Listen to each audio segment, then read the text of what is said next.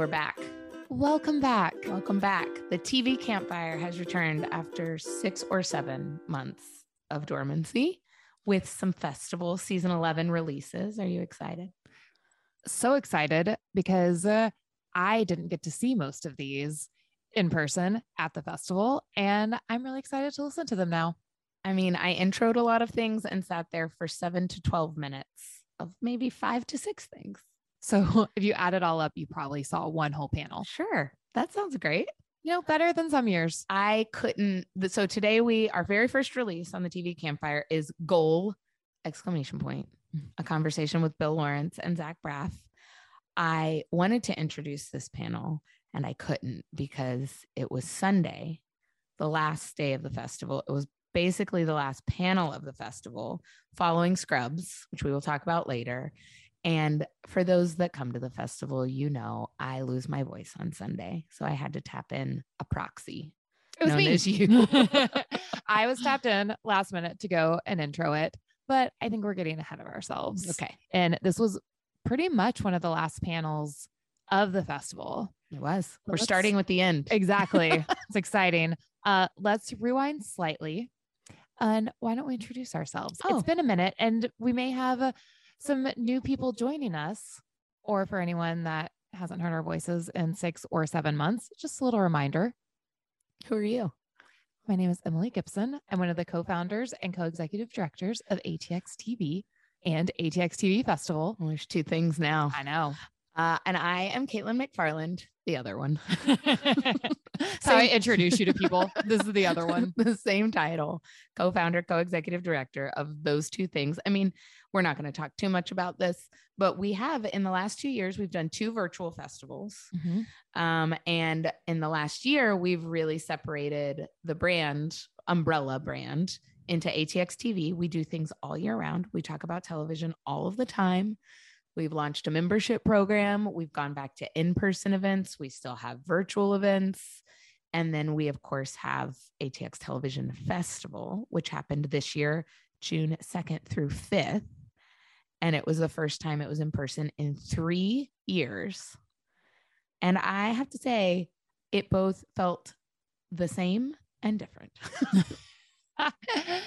well, okay, start there. How did it feel the same to you?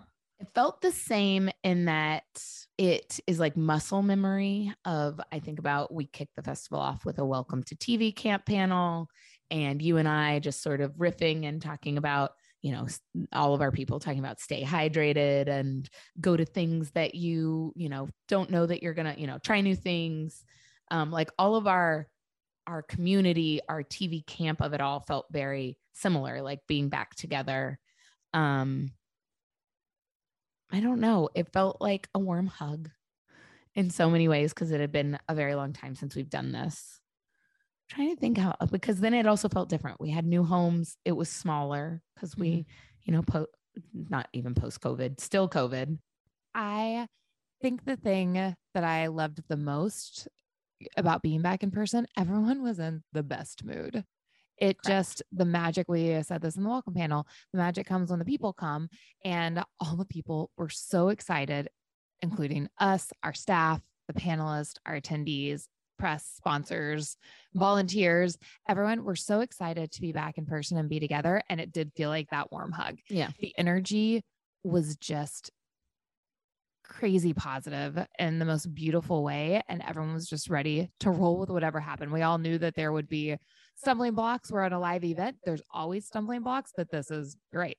Three years of having done this. And most people, it's been that long since they've been in rooms with more than a couple other people. So just being in a crowd of people again was so different for a lot of people. And so there was a lot of, I think, fear and anxiety and hesitation coming into it. But it really felt as soon as people arrived, all of those fear and inhibitions went away and they were just excited to be together. Yeah, I think that maybe that the same is that you still don't know what's going to happen. You don't know where your chaos is going to come or what, you know, it, things are going to break down because it's a live event. And so the unknown bit was the part that felt the same in that it was honestly, I got stopped by more people than I've ever been stopped by before. And I keep saying this, but anecdotally, half of them were like so happy to be back. They'd come for 10 years, they did the virtual, they did all the things, they knew us. They were ready to be back. And the other half were I discovered you in COVID, discovered you on the podcast. I always wanted to come. I'm so glad Scrubs is still happening after three years because we announced it in 2020.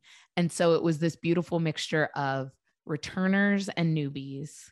But everybody was so excited to be there. Everybody was so willing to discover new things. Discovery has been my word. And I felt both at home, but like in this fresh new way because it had been so long and there was so much anxiety for everyone going in. You're right. I heard from people this was their first trip in since pre pandemic. Like some of our press members, it was the first flight they'd gotten on and they did it because they missed us. Um, so, but we had the anxiety of, is it going to be the same? Do we still have it? Like, are our panelists going to understand? Because we had a lot of new panelists. A lot of times we have a lot of returning panelists, which we also still had, but we had a lot of newbies and we operate different than other festivals and conventions. And we encourage different behavior of mixing and mingling and discovery. Uh, my favorite thing is that panelists go to things. Mm-hmm. Leslie Linka Glatter, which we'll be releasing later, our wordie went to so many panels and it was so lovely. And had so many panelists in her panel sitting and watching. It was, was like the power panel from the audience perspective. But like they all did that. Like, and I am always, you know, pre pandemic, I'm always worried that the next year it's not going to, the magic's not going to be there. We still had Craig Robinson play he just sat down at the piano in the bar in the lobby and played the theme song to The Office, which to me is TV camp magic. Like that was unplanned, unscheduled. It's not a planned concert. So like those moments, I was just so grateful that everyone participated in the ways that I hope that they do every year. And I'm always scared that they won't. Do you have a favorite moment? I know that's so hard to say because there's so many little wonderful moments, but one that in this, you know, we're a month, six weeks out that just like really still stands out to you. I mean, some of them are, I mean, moments with Leslie, Linka Glatter. Um, it's so interesting. We've been talking about this for about a month, like highs and lows and favorite moments. Honestly, my favorite moment is very odd and it won't really translate. Usually, my favorite moment is with a panelist, somebody I'm really excited to meet that is excited to be there and participate. And that did happen. But I think my favorite moment was Laura Kincaid, our director of operations, who has gotten better about getting out into the world during the festival and not just staying in the staff hub. But on Friday, we there was hair and makeup available for one of our cast reunions and a lot of them didn't need it didn't want it didn't come down which i also really appreciate that people take care of themselves. But there was a hair and makeup person available in the green room for a period of time with nothing to do and I, Laura was dressed up, but she had not done her hair and makeup and she was still running around. And I made her sit in the chair and get her makeup done. And it was like maybe my favorite thing that happened because it made her so happy. And she like kind of had a different pep in her step for like the event that evening. And just having that moment with her, like I had more moments with our staff. I was so grateful to be back with them. And that definitely surprised me. Because, yeah, I feel like in the same sort of way the thing that I was looking the most forward to and ended up being the thing that I appreciate the most was having time with our members. You said earlier we launched this membership program last year leading into the festival. Mm-hmm. So 2021 leading into the virtual festival, um, which is basically a subscription where we host events virtual at this moment in time, hopefully starting some in-person things here in Austin, but virtual events multiple throughout multiple each month, um, whether they're coffees or special guests. We do TV watch clubs, which is like a book club, but better because it's TV. Um, but I've gotten to know these members so well over this past year from all these virtual events and then to see them in person and hang out in person with them and have these virtual events, but doing them together in the same space was really cool and watching them hang out with each other and just how welcoming they are. Our attendees are so welcoming to new people and open arms. It's a warm hug to anyone that wants a hug. uh, but really, just being able to hang out and see them was the thing that I was the most excited about and was the thing that I enjoyed the most. You were very excited to meet all of them. I know. um, well, I do think also thinking of the live event part of it and the things that might go wrong or might flub the schedule or the programming does kind of lead us into the intro for this first panel. Well, it does, it does for a couple of reasons. Yeah.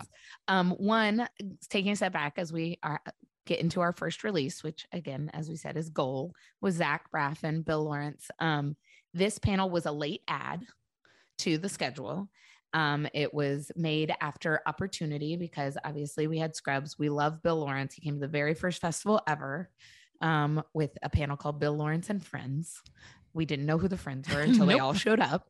Um, and obviously, Bill has had a very interesting pandemic year in or a couple of years, in that I actually ran into Bill Lawrence in New York on the street after a play. He remembered when we talked about it this time. Um, and he, I remember standing and talking to him about, oh, at the time it was January 2020. Scrubs was supposed to be happening in June 2020 in an in person festival in Austin. Spoiler alert, didn't happen. So we were talking about the reunion, and I was like, What are you up to? And he's like, Oh, I've been going back and forth to London. I'm making this new Apple show with Jason Sudeikis. and for TV fans, this is not a big news to you. That show is Ted Lasso, and Ted Lasso was one of the biggest shows of it came for season one landed right as COVID was happening, it was, I think a lot of its success was with everybody being at home and being able to watch it. And it is a warm hug and such a lovely place to live. And so he has spent the past two years living in Ted Lasso land, which of course we wanted to do a Ted Lasso panel at the festival. A lot of them are in London. They're making season three yep. right now. Um, so once we had everything in place for Scrubs happening on Sunday of the festival, and knowing that Bill would be able to still be here. And Zach has directed a number of episodes of Ted, and Zach and Bill had been friends for so long. It felt like it was a really great time to be able to talk about Ted Lasso a little bit, but also talk about collaboration and partnership, which is something that we are both a little obsessed with. And so that was how the panel itself came together, which we only added on the schedule. I mean, two weeks is probably being generous Oh yeah. Was, I feel like it was the week before. Yeah. And at first we were going to have it be a micro program, which was a new type of programming that only 30 people could go to. And you rightfully said, I think that will go poorly. like this is a terrible idea. I don't like it. So we put it still in a smaller room. I think it sat 170 people. Um, and one of my favorite things about it was that everyone was in line for it. And we were counting people and our venue manager had been telling people towards the end of the line just so you know you might not get in preparing them preparing them. They were letting people in 10 at a time and then five at a time and then three at a time and then one at a time. And literally everyone in line got in to the exact number of spaces which made me really happy. Yes. Because you don't want anybody turned away but you also want a really full room. Um but yes this also i think what you were alluding to was this panel followed the Scrubs reunion almost directly. Yep. I mean, and we had cleared the schedule for the Scrubs reunion so that nothing 1200 people can fit in that theater. We knew everybody was going to want to go to it. We didn't want to put any programming against it because it didn't seem fair. Um, line around the block at 10 a.m. on a Sunday morning for Scrubs. It was supposed to be an hour, which was our fault. Yes. Guys, we should have scheduled it for longer. It went about an hour and 45 meaning you guys can do math, 45 minutes over. It threw a domino effect into our entire Sunday schedule. And this was one of the things. Mm-hmm. Luckily, they were the ones that caused it, but absolutely. It definitely talk about live event in the scramble as it's going. And we know it's going to go over. And we can tell, like, we knew early that it was going to go over some because we were starting a little bit late. We just, you, you feel the things happening. But then when we reached the hour mark and then the hour 15 mark, I think there was definitely a murmur through the staff of we need a contingency plan at this moment in time because this is about to be pushed. This is about to push everything, and everyone is in this room. So there's no one to go to the rest of the programming. So we have to push everything a little bit. So once this ends, people can get out of the Paramount and get to the other venues to see the rest of Sunday programming, which they're all excited about and love, but they don't want to miss the end of the Scrubs reunion, which is great because it ended with a sing along of the Scrubs theme song, which was amazing. But it definitely had this moment of not panic, but definitely live event of they wanted to answer every question to anyone that had gotten up to ask a question our lovely venue managers did cut off the line at some point. So it wasn't like people could keep coming, but you know, there was a handful of people still in line and they really wanted to make sure they asked, they answered all those questions. And I love that. And I loved that they wanted to be there and keep interacting with the audience. So we did not pull them off the stage as we have done for previous pieces of programming in other years, but it was a lovely, beautiful moment. It did cause chaos the rest of Sunday. It did. But you know, Sunday often has it. We always tell ourselves we're not done yet and don't get cocky. and, uh, you know, we rolled with it. It happened. And it was a beautiful panel with a lot of energy. And people left that and went to a, a great brunch presented by Lifetime. Yes. And had some brunch food and a mimosa. And so, like, how better way to end your TV festival. Everyone's happy. Yeah. Um, but it was cool. And I know this was something that was really important to you in programming that Zach and Bill went from this panel in the Paramount 1200 seats, you know, huge scrub fans to a small intimate conversation with 100 170 I think and change. Um they also as we lead into it cuz then we'll let them talk is they don't have a moderator. Um, we like to do that when we can, when we feel people can handle themselves. And I think Bill Lawrence can handle himself. Mm. Um, so it's just the two people talking that are friends and collaborators, creator and actor, creator and director. Like it's a it's a really interesting conversation and there's clearly a lot of history there so it's it's fun to give people like that a platform and then give an audience that because i do think a lot of people in that room had been in the bigger room as well and getting to see them with just two of them instead of oh, there's like eight on the Scrubs panel. Um, and it's just fun to give them different ways to have conversations and what they can discover in that smaller space and with more airtime. Yep. So with that, enjoy Goal with Bill Lawrence and Zach Braff. On the so, way in, Bill told me there was no moderator, and I was like, "We're just gonna riff for 45 minutes." we were downstairs. Zach's I think like, we can handle it, but I was fucking nervous. Zach's like, "Who's the Who's the moderator?" I'm like, "I got bad news, dude."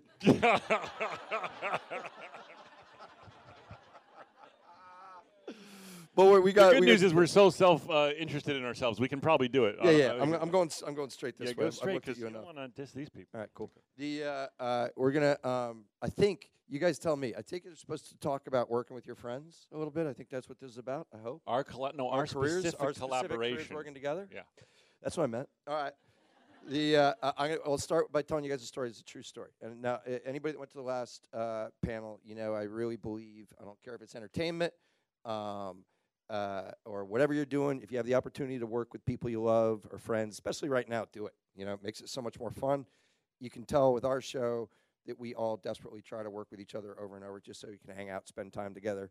We don't have a huge need to come to festivals. We love coming to A because of you and B because we like spending time with each other, you know? Um, it's true. All right. So I love this guy. Thank you guys for giving us an excuse to all get together and, and get re- really drunk and get hammered. Thank you. so uh, on our career together, um, I, I, will say, and then and then I'll ask Zach some questions. I'll be the moderator. Okay, thank God. Uh, yeah, it's gonna be good. So, because uh, uh we have a journey, and then we're gonna keep it going too. We'll tell you some other stuff. But Bill Zach- show runs everything. We had a text chain coming here, and I'm like, I found a really good place to go to dinner. He's like, I don't want to go there. I'm like, my friend is from Atlanta, uh, Austin, excuse me. He, know, he knows all the great restaurants. He goes, eh, no, I'm gonna I'm gonna have a look where we went, where we're gonna eat. And I'm like, can, can you not show run dinner? Let me plan. Let me plan dinner. I'm gonna let Zach tell our first working together story, and then we'll go back to Scrubs because, and it makes me look bad, and I want you all to know that I come back from this story. Okay. It's, so and Zach, it, and it's 100 uh, percent true. The first year, you're gonna think Scrubs, I'm exaggerating, but the, fir- the first year of Scrubs, and this is part of my life. Zach came up to me and he said, "Hey, it would mean a lot to me if uh, you would read this screenplay I wrote. It was Garden State." by the way. And he, uh, oh, thank you. And uh, uh, this is, is, uh, well, uh, any uh, uh, we're gonna do it with Garden State though. Do it with that. And then uh, uh, uh, he handed it to me, and he said, "Of course, I'd read it. Go ahead." Well, you're conflating two different. Using it with a different story. Sorry, all right, we're nervous. He's conflating two different stories. What happened was I know. I I, was made a- it Garden State, so that was a better story.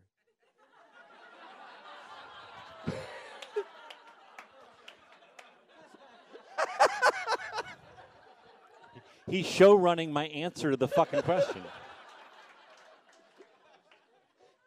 Okay, you, you might have made a better story because it looks makes you look like one step less of a douche at the time. I had the chutzpah, for those of you who don't know what that means, the balls, the huevos, the moxie, to first year of Scrubs write a Scrubs spec script. Uh, for those who don't know what that is, it's it's you're not a writer on the show, and you wrote a full episode because you thought you could write in the tone of the writers' room. And I, I just because I, I aspired to be a writer. This was before Garden State, and I, I and I, Bill was a, a hero. He, uh, he's always been a mentor to me since I met him in 2000.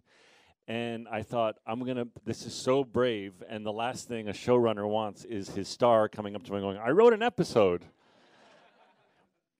But he was very nice at the time and he said oh great man. Yeah i will i will read this.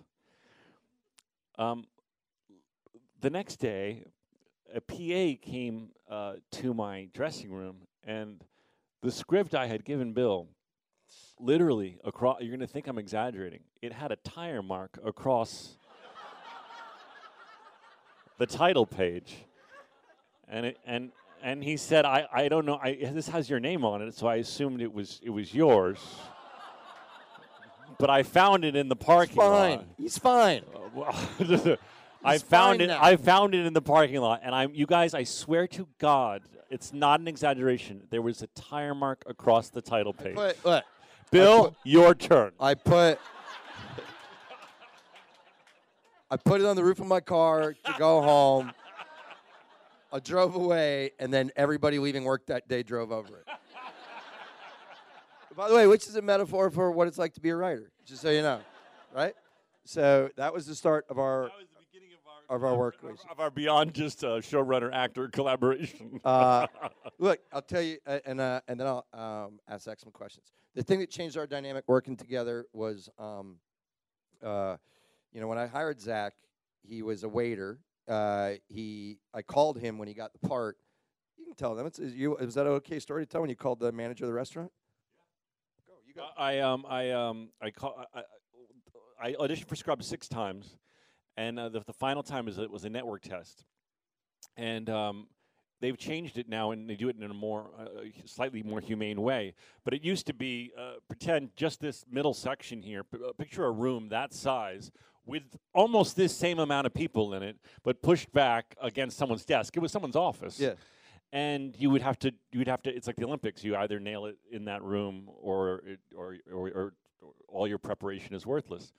And uh, i got it I, sorry so i think i did well. I put my motorola StarTAC for those of you old enough to remember the motorola StarTAC i put it on the passenger seat of my nissan 240 sx and uh, i was driving home and bill called me and he told me got the part and my life was changed instantly. I knew it because even if the pilot, even if the show didn't go as the pilot, I, I clearly um, I didn't have to wait tables for a long time, um, just from from making my first real check as an actor. And um, I called my mom, I called my dad, and I called the manager of the restaurant where I worked. And she was a fellow actor, and she and I go, I got a, I got the pilot. And she was freaking out. She was so she was, but you're going to work tonight, right? And I was like, I still have to, I still have to work. She goes, Of course, babe. You can't let me down. I, I'm, I'm, we're swamped tonight. You have to work. And I was like, Oh, I'll work tonight. and I just got so hammered, and I was the worst waiter. And there people were like, people were like yelling at me. I was like, You calm down over there. I'm, you know. Didn't you? Didn't you? Didn't you base that rest? The Yes, restaurant- if you so for those of you who know Garden State, that was it was literally a French Vietnamese restaurant, um, and um, I and we I had to wear a tunic, and um, the only thing I added was the eye makeup and the earpiece, but everything else was it was a very fancy restaurant in Beverly Hills, and the manager. Um, not this nice woman, uh, the the owner actually, the meaner guy, would um would p- for some bizarre reason, back in the day, people trying to get waiting jobs would give the, their headshot. They were all actors, but they would give their headshot, which was so weird. Like they're probably more interested in your in your waiting tables experience. But anyway, so he would hold up the headshots and be like, "If you're late again, I'm going to give your job to this guy." so I, I put all of that, and then people were like so snooty. We didn't have bread. I don't know much about. Well, I, I, I know a little bit about French Vietnamese cu- cuisine from working there, but one thing I can tell you is we didn't serve bread, and this made people livid because they would ask for bread, and I would say I don't know what to tell you. We don't. I'm assuming that when the French colonized Vietnam, they didn't bring bread.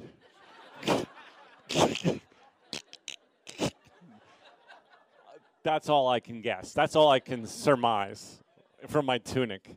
Um, and they would get mad and uh, order lots of sugar, uh, uh, uh, Red Bull vodkas, and so I put that in the movie. Yeah. Yeah. Uh, so the the start of our actual working relationship was, uh, you know, I can't remember. Did Garden State come first, or you direct an episode of Scrubs first? No, you didn't let me until I used. Uh, uh, Garden State was just a very expensive way to audition to direct Scrubs. So here's the here's the worst part of it. All right. So I want to tell you guys that. Uh, well, this is a nice end to the story. So I, I had you know Zach come and direct the show, and not a lot of people know, but Zach went to film school to be a director. He's incredibly accomplished. Not only has he done his own films, go see Going in Style if you haven't seen it. Uh, it's a fantastic kind of studio movie. Uh, he's got a great movie coming out that he directed with Florence Pugh and Morgan Freeman. I've seen it. It's really, really, really good. So uh, Zach, the first time Zach directed, he, he's such a, a skilled director with moving the camera and visuals and stuff. Uh, the story makes me mad just even telling it. That after the first five days, my wife, uh, who plays Jordan on the show, my wife's Christa Miller, uh, she came and she's like, "I got to tell you, man, um, there's so many great directors on this show, but when Zach's there, it's like having like this amazing feature director. He's by far the most talented, amazing visual director style. By the way, and what I'm keeping toward the end of the story, by that time I had directed like ten episodes of the show. I'm like, I'm like, come on. And then from that moment on, um, uh, uh, Zach directed all the big episodes of Scrubs, and we started a work relationship together. That I send him my pilot scripts.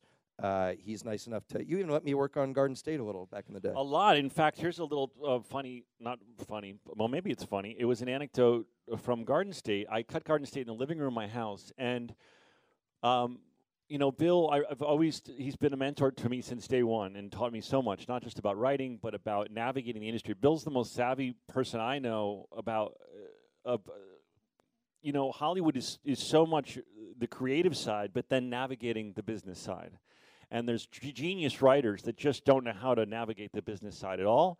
And there's very savvy business people who can't write at all. And bill is uh, um, the best at both. And he's taught me so much about navigating the, the, that world. And i always go to him like what do i do in this situation? How should i handle this? Um, he came to see a very early cut of garden state. Garden state used to have a reveal at the end of the movie that um, was so fucked up and twisted and dark that it hijacked the whole love story. and um, and Bill came and he watched the movie and he said, "All right, I'm going to tell you something. It's going to be hard for you to digest. That that that uh, second to last scene is the most powerful and and intense and moving and dramatic scene in the movie. It will never be in the movie." You can't see it right now, and you're probably in your head mad at me but eventually you're going to realize that you have to remove that scene from the movie. And uh, he was right. Uh, it, it, it, even in testing it through test audiences, we realized that uh, putting a whole little dramatic reveal at the end of the movie was hijacking what the movie had truly become, which was a love story. And um, and but he could see it because uh, Bill is um, is so uh, as many skills as he's great at. He's so great in the edit room. Um, we actually, yeah, we can tell the story about about uh, the X two uh, during this, but um, we um, so anyway, I, I guess I'm rambling, but but uh, he was so many things. I, would, he's Bill's the first person I show anything I work on without him because I trust his opinion the most. Um, and you look, that type of uh, work relationship, you know, when you have uh, someone around that you can trust to tell you that something sucks or it's not your best uh, or it needs to make be better or the amount of times that we've both done for each other you know the painful thing of saying like uh, oh that actor or actress doesn't work or oh this scene doesn't work go ahead Um, yeah, I mean that's hard. I mean, you don't want uh, for those of you pursuing this or, or uh, in, in in whatever capacity is, is, in- in your careers, you don't want yes men. It's the most useless thing in the world, in any field. And sometimes that's hard. You need the tough love of like you're going. He might be pissed at me. You know, there were times where I would cut an episode of Scrubs because when you're direct when you're directing an episode, you get to do a first pass, and then of course you hand it off to the showrunner, and they do a final pass and Bill would come in and he would be like, "No," and I would I would like you know uh, let's say I left the ca- uh, camera rolling and didn't cut to a close up at a point where n- you normally would, and he'd be like, "No, we're not going to do that," and I'd be like, "Just please, just please think about it," and he'd be like, "No, th- we're not doing that. There's no way we're doing that," and then the next day he'd be like, "I thought about it. We, we could do it. It's good. It's good." His, the best thing was though this mofo, mofo he would go. Sometimes I would love something in the show and uh, like a joke, uh, some a joke that hadn't been written. It was like someone's weird, trippy, n- improv, like a stoner joke kind of thing. And uh, and I'd show him the cut, and he, you know, he, he it was new to him because he wasn't on set when whoever improved a line or something, and we had all cracked up on set. And he'd go, "I'm not, I'm not putting that in, the- in the show," and I'd be like, "Really? I." I we all, every, all, the whole crew cracked up on set, dude. It's so funny. He goes, no, no. I showed that to Christa uh, at home, and and uh, she didn't even understand what the hell it meant. And I was like, oh, okay, well, okay, fuck it. And then I ran into Christa. I go, you you didn't think that was funny? She goes, you think that I watch rough cuts of Scrubs?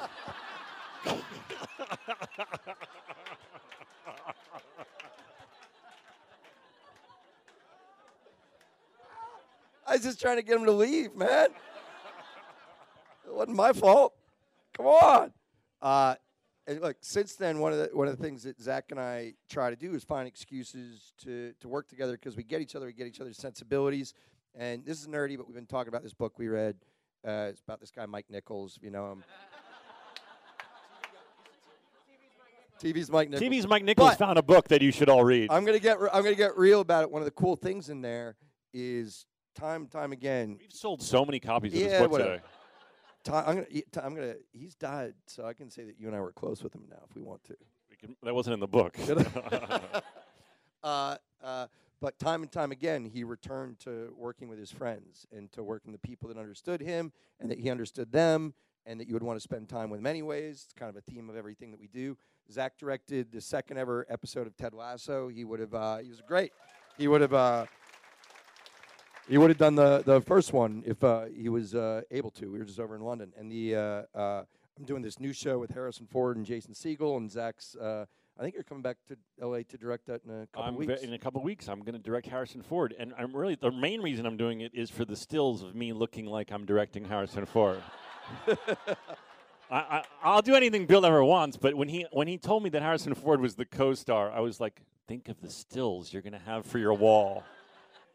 I, I got a couple real questions before um, we see if anybody here has any questions. We'll answer, you know, trivia shit, work shit, whatever you guys want. Um, I've been thinking about this a lot because, you know, the, the tricky stuff for, for Zach and me to uh, work together is we're both still kind of ambitious and doing our own thing. And the nicest thing I can, it's not nice, it's just ad, with admiration. Zach doesn't need me in any shape, way, or form. You know, he, he any, anytime he lets me work on his stuff, he's doing it out of friendship. He's so talented. Uh, he's one of those guys It's really annoying because he's a really good actor, but he can also write, he can also direct. It's maddening. Um, but I will defeat him. No, the uh, I, I, I think you're doing pretty well, buddy. there is, by the way, there is an air of comp. Every time we help each other, there's a little element of competition to it. Like the same way it bothers me when Zach directs my stuff, and it's so good. If he ever gives me, I work harder when Zach gives me a script on trying to come up with four or five jokes that I know will be in the trailer because it'll bother him that they pick as the. Oh, it is. He he. This.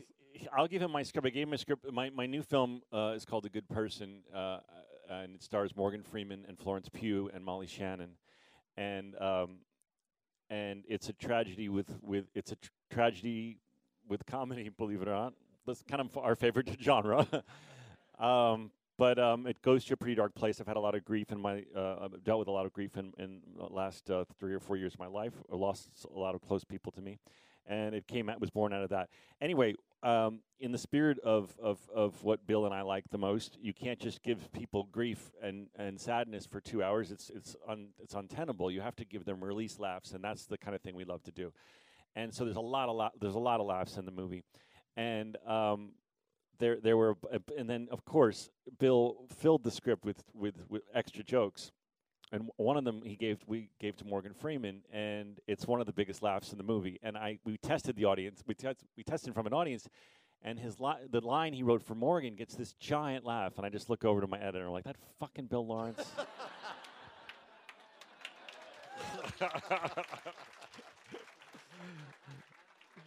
He's got like he's got like four lines in the movie, and uh, they're all very funny. And The, uh, worked you. harder on anything I've worked on in 20 years. um, just because I knew it would bother him.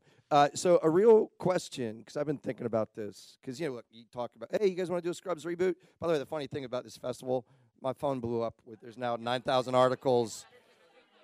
Oh my god, it's everywhere, and I love it. I love it. Like Bill says, but but Donald Faison. But Donald Faison says it should be better as a movie. Oh, oh, we just we were skimming the trades before we walked in here, and it's like Scrubs cast announced reunion show at the South by Southwest. This is how you guys should know. You saw, you now see firsthand how how the internet works. You were there, and we said one day maybe it would be something like this. It now says it's happening in every trade. But what I liked is, but but Donald Faison opined that it should likely be a movie. by the way, Donald would do it if it was a radio play. He's in. Which is not a bad idea. Yeah, it's not a bad. idea. So my question, knowing all the different stuff that we've worked on together, I've been thinking about this a lot. What would what like what's a thing that you and I haven't done together that would be cool to do? Do you know what I mean? I don't know. I just miss. Uh, this is going to sound sentimental, but I'm. I. I, I feel. this. I will have to rephrase this because I'm already embarrassed about how it's going to come out. Um, you have so many other children, babies in your life. You've got your Jason Segels and your Vince Vaughns, and your uh, Jason Sudeikis's. I want you all back to myself. No, I would love to do a show again uh, uh, where I where I act and direct like Scrubs with you, um, and you guys can announce that in the trades. Uh, Do you ever want to do a play?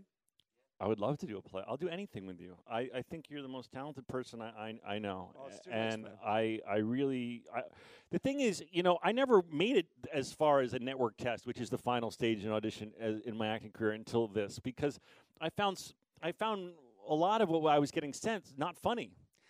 Really, truly, there's some actors out there who can sell anything, and kudos to them. They can turn anything into something. I wouldn't get a lot of callbacks because I just didn't find it the shit I was reading very funny. And when I read the Scrubs pilot, I laughed so hard. I thought, wow, me and this guy, whoever wrote this, we have the same sense of humor. This is very funny to me. And of course, as as you know, I like comedy that also has heart, as does he. And um, and so that's how I got it. So it, it, it's hard to find someone that, that you know we have such a uh, um, the same sensibility. And, So the answer to your question is, I would love to. Anything. d- I would love to do uh, any genre, um, but uh, but you know, you and I, you and I together. Uh, you know, my ET story. You know, ET. By the way, I love that story because in that story that E- Zach ET told, ET. ET is just a dude living in his apartment. I must confess to you, I couldn't fall asleep last night, and I was like, "Well, they're definitely going to ask us about a reboot." And I'm and I and so just lying, staring at the ceiling, I came up with an analogy involving ET. I just like that. And in the story, is, uh, ET, ET, Bill said, "What if he had a cigarette? He's sitting at home. ET is sitting at home, going, I don't know when I'm going to work again. I who knew who knew this fucking thing would blow up like this."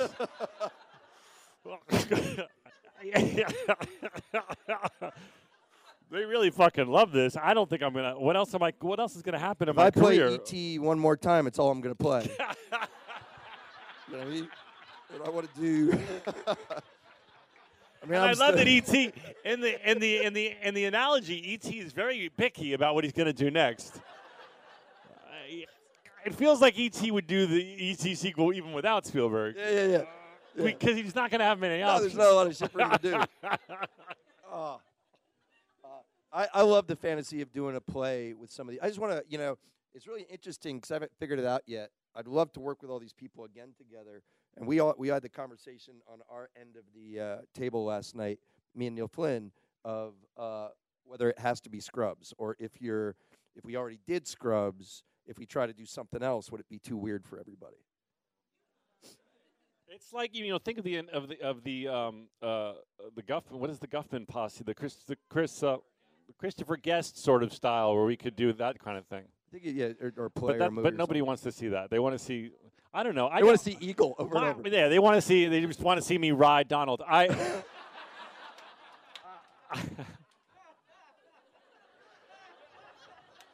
people, I'm walking down the street in New York, and people just yell "eagle" at me. And I was once in Israel on a kibbutz. I swear to God, I was taking a tour of a kibbutz in Israel, and I see this beautiful Israeli woman walking towards me in the distance, and she's sort of squinting. And it's like one of those scrubs, you know, beautiful person entrances with the the kind of wind kind of blows her kibbutzy hair. And she's squinting, and she comes towards me, and she goes, "Eagle," which is very bizarre in the middle of uh, nowhere in Israel. How far the show has traveled.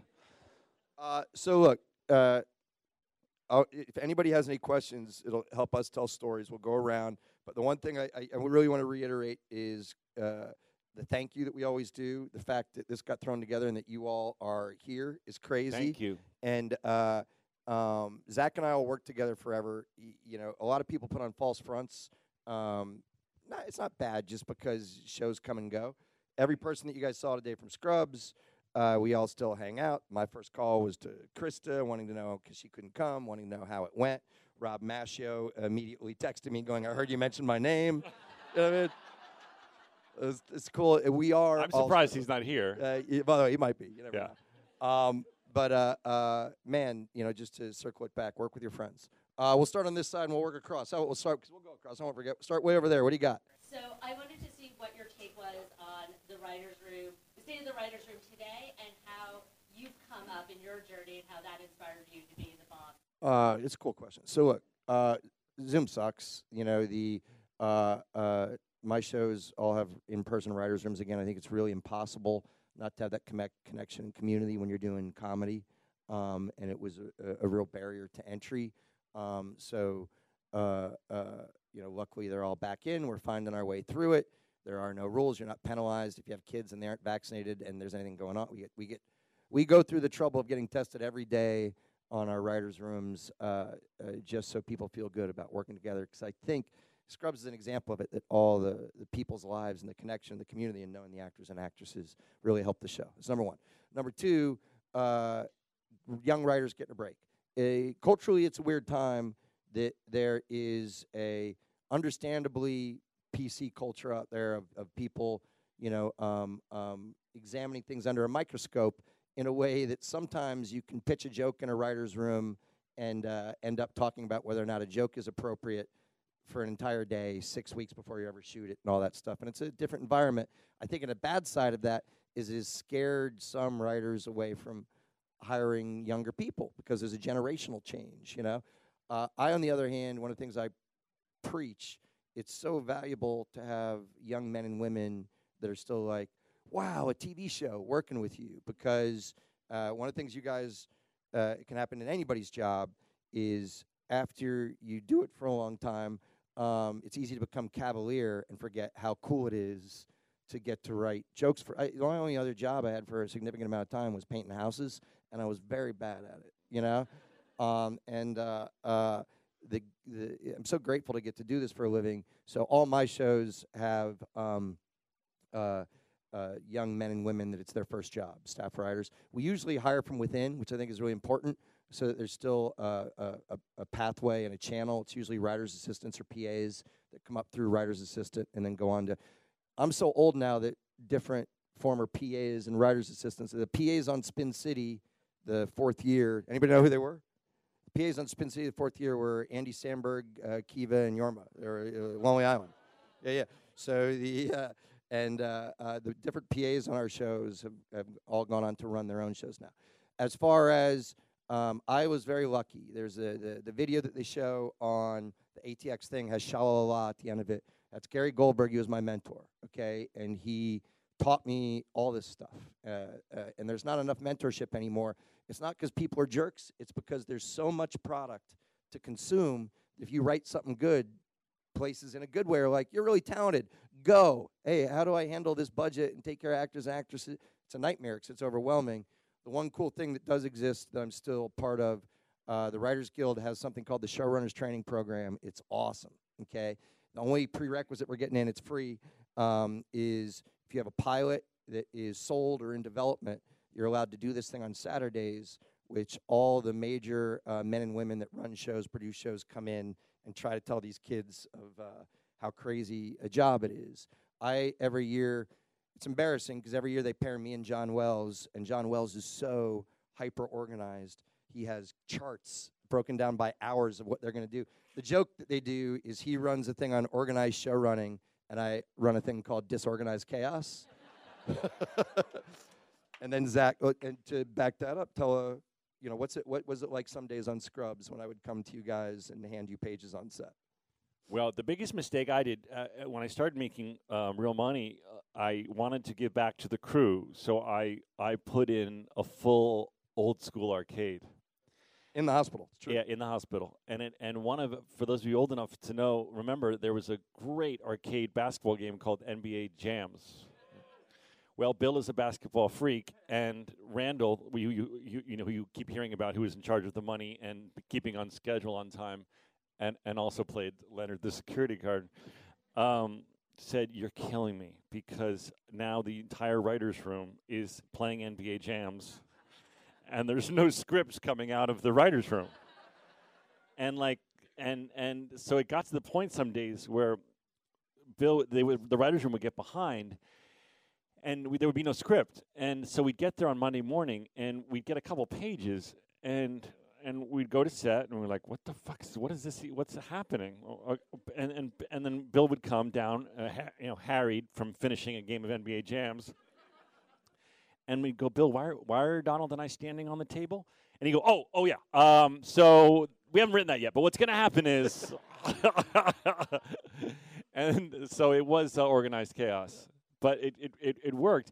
You know, one of the great things about the way we did the show is that Bill would come to set. We'd have the we'd have a script, and then Bill would come and and figure it out with us at, at the first rehearsal. And that was the most fun part of the show. Was we would take what had he and his writers had created, and then he and of course there was the director there, um, but Bill was sort of in charge of going uh, no, you know, you know, we get a lot of great directors, but sometimes you'd be like, oh no, no, no, no, she needs to come in from that door. Don't you see why? And then she needs to, be, he needs to be here, and you know, and and it, it, it, that was the most fun part was sort of figuring out the blocking, adding extra jokes, and and and, and just cracking up at how we were making it even better.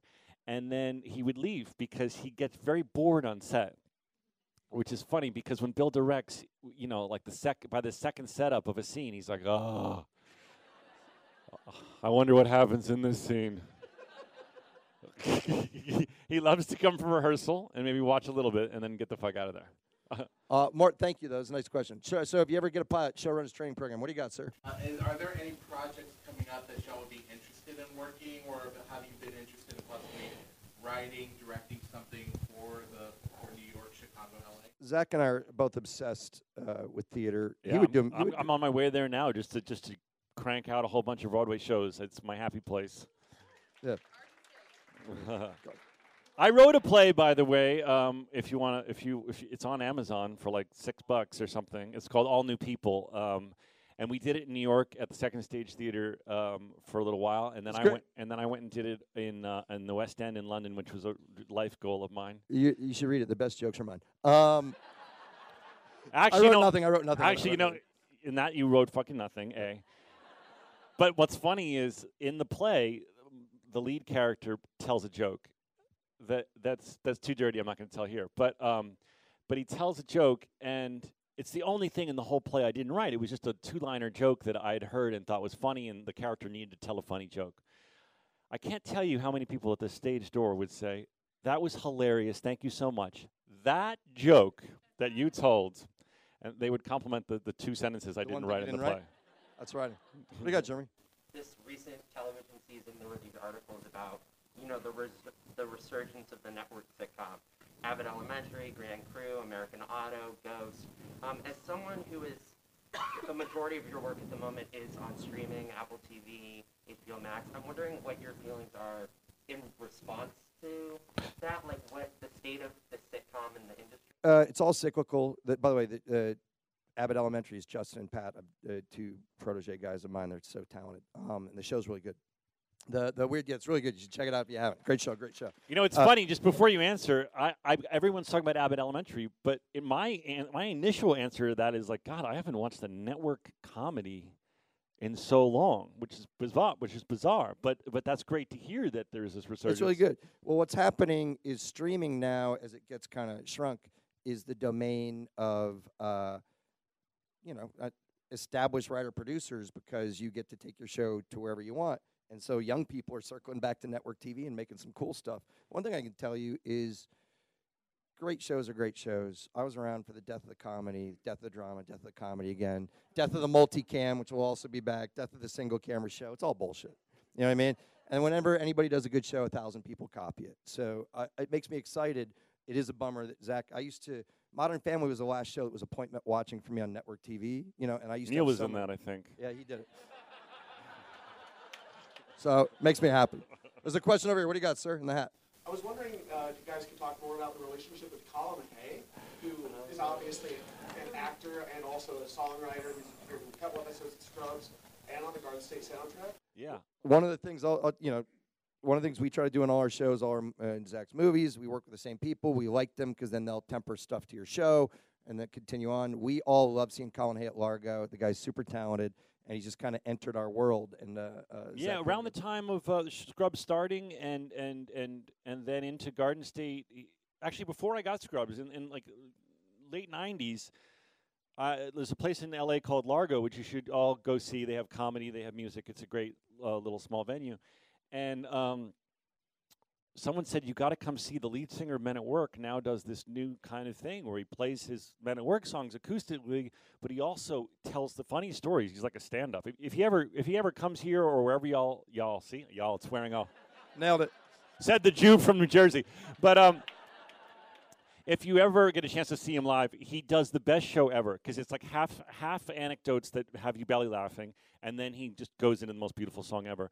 So he was really sort of um, when I first moved to L.A., um, kind of having a moment, definitely in the L.A. scene as a, new as this new one man band. And, um, and and Bill was, was hip to it, and, and Christa, who did who was in charge of a lot of our music, was, was hip to it. And so, um, and he had also acted. I think he was on the Larry Sanders show. Is that how you knew he could act? Because then Bill said, "Oh, why don't we put him in an episode?" And th- that's how that happened. but we love doing stuff like that we stay friends that we keep repeating people over and over and if you do a solid for someone uh, there's a random story on that the uh, my wife was one of the first people because uh, her sister-in-law Leona Naess, who wrote "Leave Your Boyfriends Behind" and "Charm Attack" and all these songs, was on the Cougar Town sound. It was from London, and so Christa heard uh, a song called "Lego House" from a young guy Ed Sheeran, who, by the way, and that we put one of his songs on Cougar Town before he even had a record deal, and then this is why it pays off if you have the chance to do that. We were at a, a restaurant um, in California, and this odd red-haired guy walked up and he said, "I lived on someone's couch, and I randomly got a seven thousand dollar check from Cougar Town, and he wanted to thank us." But the reason you do this, I don't know if everybody here knows, my daughter is a singer-songwriter. Her first guitar is from Ed Sheeran. Has a note on the back that says "Play Me," and he is single hand. The upside is he is one of her most important mentors in teaching her how to be a singer-songwriter. The downside is that she now has 20 tattoos. All right. it's true. Uh, we, and I don't even know if you know this, but Leona Naess, who is Bill's sister-in-law, uh, uh, in this it, bring it all full circle, uh, has a song on my in my new film, A Good oh, that's Person. so cool. Yeah, Oh, that's awesome. and a new album out. Uh, we haven't done this side. How about uh, you, ma'am, right there with your hand up? Yeah. Um, I have a two-part question. One, did anything ever happen with the Scrubs spec script that you wrote and got drove over? And two, where did you guys go to dinner? Yeah. You're adorable. Um, we went to. you, skipped over, you skipped over the first part. Oh, we went to Sammy's. No, you skipped over the. the I was starting spec. with two. Okay. Sammy's Italian. It's really good. Very good. I recommend it. Chicken parm. Um, the scrub spec script. I think like a, a joke or two may have ended up in, in other episodes. Um, and um, but it it it it died. It was probably very good. I was not. I, you guys, we always talked that Zach was. a It was kid. definitely it was. wait, we always talked that you were a kid. How old were you when you got Scrubs? Um, uh, I was uh, uh, it was tw- it was uh, 2001, and I'm 47. What's the math? 21, 20, 26. 20. So just so you guys know, I, we act like they were kids. They were kids. I was only 29. Do you know what I mean? No, so you weren't. Third, yeah, Scrubs. I, well, I wrote Scrubs when I was 29. Okay. Yeah, so, so I was 30. Yeah. The uh, and and so I wasn't ready to have other people. Takes you a while. I, I remember you saying was maudlin, which was true. That's one of the notes you gave me was you said it was maudlin, and it was a very dark thing. One thing in, the Venn diagram of our tastes, um, it, they're mostly overlapped, but I definitely go darker because I have issues. But um, Bill, Bill's pretty damn healthy, healthy in his brain, and I'm not. But um, no, I mean the th- the things I write on my own um, skew um, darker, and I think one of the things, if I were to read it today, I'd probably be humiliated. But I think I think one of the things he was commenting on was there's some good writing in here in so many in so many words, but this is way way too dark for an episode of, of a comedy. I mean, you can't have any of the main characters die. I killed off the whole cast.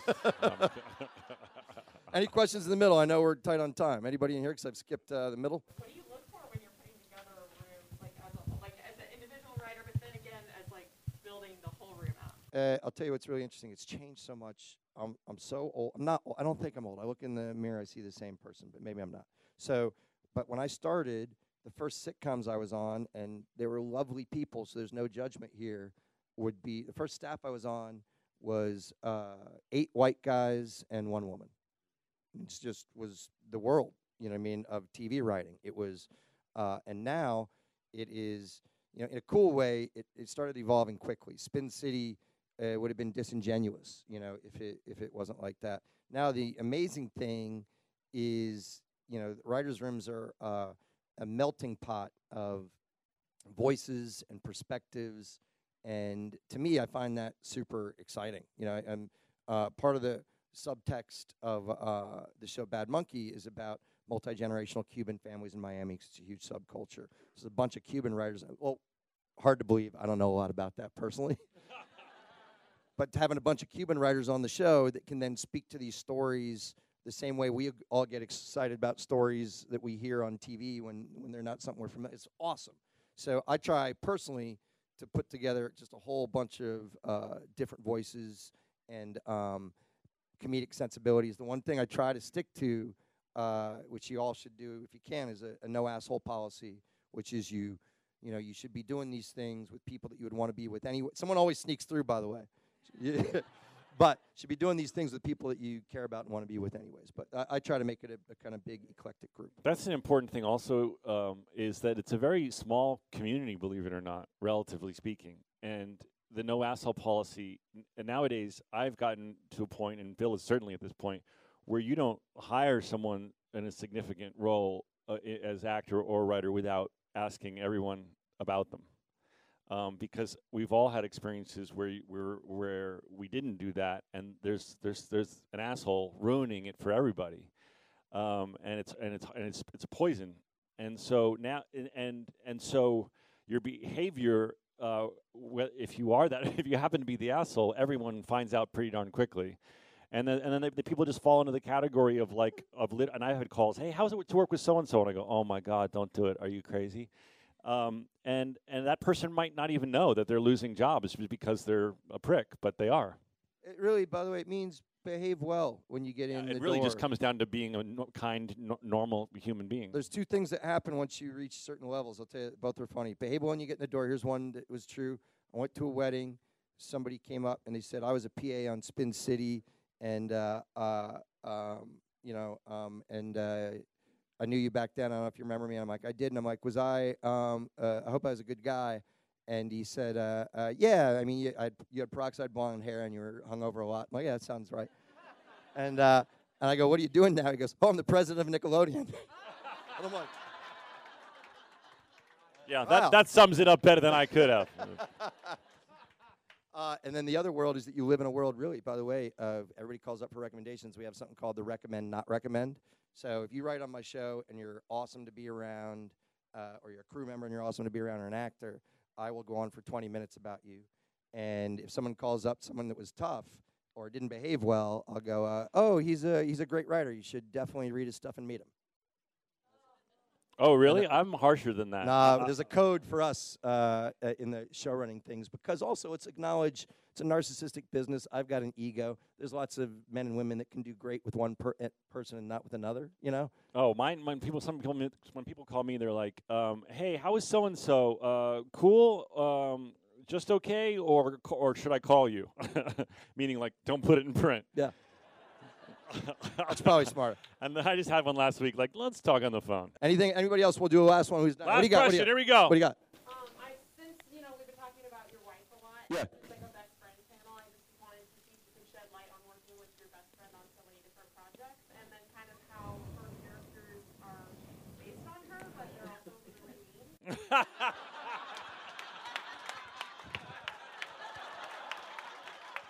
Can you? You should. You should videotape that for Christa. Uh, I got to remember that question verbatim. Um, oh, Oh my god! I wish I had that on video. Oh my Good. Uh, look. Um, and by the way, Zach. Zach works. My, he She's very scary. is so Zach was so cool because he put my wife in his movie, and then she had a, a- By the way, nightmare of her life. She dropped a picture that hit her face and knocked, uh, gave her stitches and knocked a tooth out. And it was the day before she was supposed to shoot, so she couldn't Yeah. actually be in your movie. I know it's horrible. But she was so happy, which she shouldn't be happy. Apparently, was that scene cut? no, it wasn't. Oh, don't tell her. But by the way, well, it was cut down. But Bill go. But Bill goes. Bill, I, when I when I when I hired Christa, I said, you know, I just want to be totally upfront with you because I love you and I don't want you to ever be mad at me. This scene is very important to me, but because it doesn't drive any plot forward, of course, in the cutting room, there's a chance it could go. And then Christa was, she goes, I don't care. I just want to work with you. I'm going to work with Morgan Freeman. Who cares? Who cares? Who cares? She gets this injury, and Bill, to comfort her, goes, Don't worry, that scene's definitely not going to be in the movie. So I love working with my wife. She treats me uh, with so much respect. I mean, I'm a married man of uh, 22 years that gets to occasionally tell his wife what to say and what to wear. It's very weird. It's not like that at home. And I tell everybody um, uh, my wife is exactly like the character she plays in real life, only slightly meaner. uh, we got to go, you guys. We got to beat Thank it. Thank you so much.